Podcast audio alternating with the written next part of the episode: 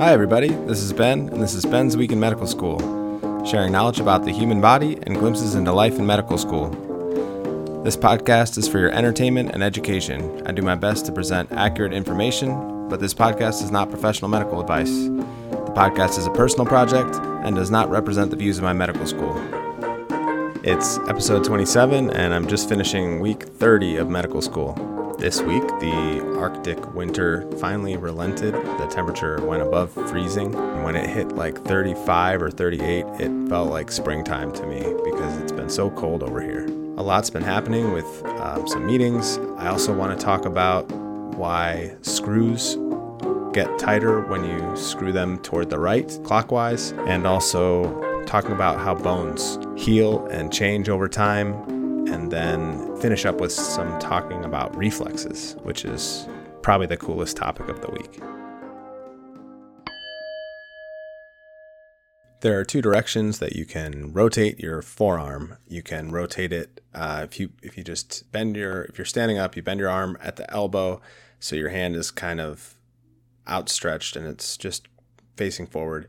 You can either rotate your palm up toward the ceiling or down toward the floor without moving any other part of your arm. When you rotate it, your palm up toward the ceiling, that's called supination. And when you rotate your palm down so that it faces the floor, that's called um, pronation. There's only two muscles in your arm that actually work to rotate your arm in that counter, your right arm in that counterclockwise direction. Whereas when you go to supinate your arm, rotate your palm clockwise up so that it faces the ceiling, you're using many more muscles and bigger muscles. Supination includes your bicep. So if you feel your arm, your bicep actually tightens when you rotate your arm, your right arm clockwise. That's important because you actually have a lot more mechanical advantage when you're when you're rotating your arm clockwise, which is why when when screws are manufactured, they get tighter in a clockwise direction because people have more power from their right arms in the clockwise direction.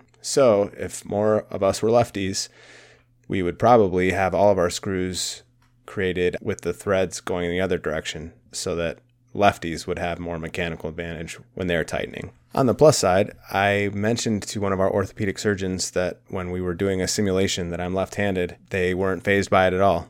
And they said, just do anything that you would normally do with your left hand with your left hand and figure out how to do it the best you can. And so that's good. It seems like it's not a um, a completely shut door to go into something that involves procedures just because I'm a lefty. I met with a palliative care physician. I was talking with him about possibly doing some research with him. One of the things that we talked about was virtual reality for symptom palliation, using virtual reality headsets to either distract people from their symptoms of maybe nausea or pain, um, using that instead of some pharmacological interventions. It's something that we're both interested in, and this this physician has actually published a paper about it just to show that it was possible and that people tolerated the VR headsets well. I'm not sure that we're going to pursue it right now, but it's definitely something I'm interested in continuing to think about. I love that with virtual reality, you could potentially get it out to a lot of people without very much cost. And since it's not a pharmacological intervention, there might not be that much risk. You'd have to evaluate whether it's risky, you know, people could decide to start walking around and then they could run into furniture because they're wearing their VR headset. But once you did understand the risks, I think it could be really effective. And I, I just like the idea of thinking of ways that are kind of outside the box to manage symptoms for people who are in palliative care. So, a couple quick tidbits about bones. The biggest one is that we think of bones as being sort of permanent, actually 5 to 7% of the entire mass of your bones in your body is recycled every week. And every bit of bone in your body, well, we kind of have softer bone and we have harder bone.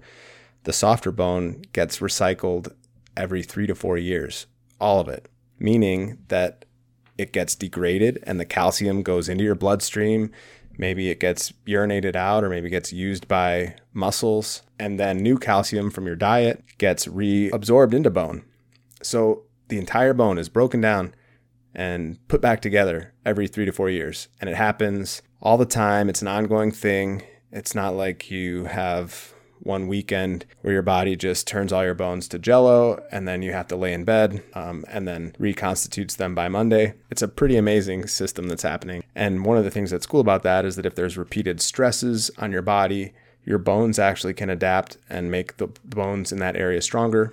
That's one of the reasons why it's very difficult on your body to go into outer space for a long period of time. All that time without stress on your bones is a signal to your body that your bones don't need to be as strong anymore and they start to get a lot weaker.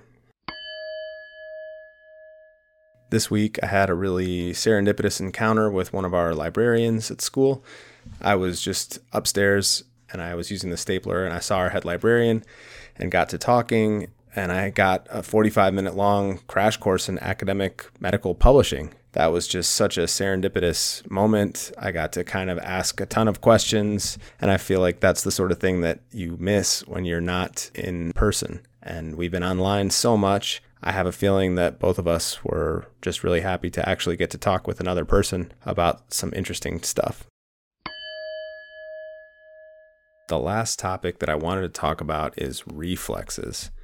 Reflexes are so cool because these are when nerves that sense things like pain or heat or cold, those nerves can actually shortcut and skip sending the information all the way back to your brain, and they can send it immediately back to muscles to cause some action. So, why do we need these reflexes? Why do we have to short circuit the brain? It's all about speed and protecting the body. So we've developed these reflexes because if you suddenly have a pain sensation, the safest thing is to pull your arm away. If you don't have to send the signal all the way up to your brain and back, if it can just get sent from your hand to your spinal cord and then back out to your arm to cause that re- withdrawal reflex, then you're going to get your hand out of danger quicker. So, how fast do these signals move?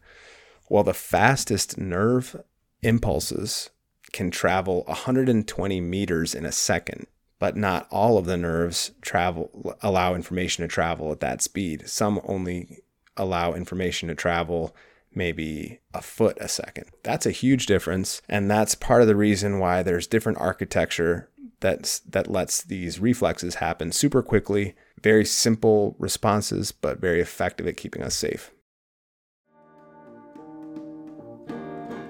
Okay, that's it for today.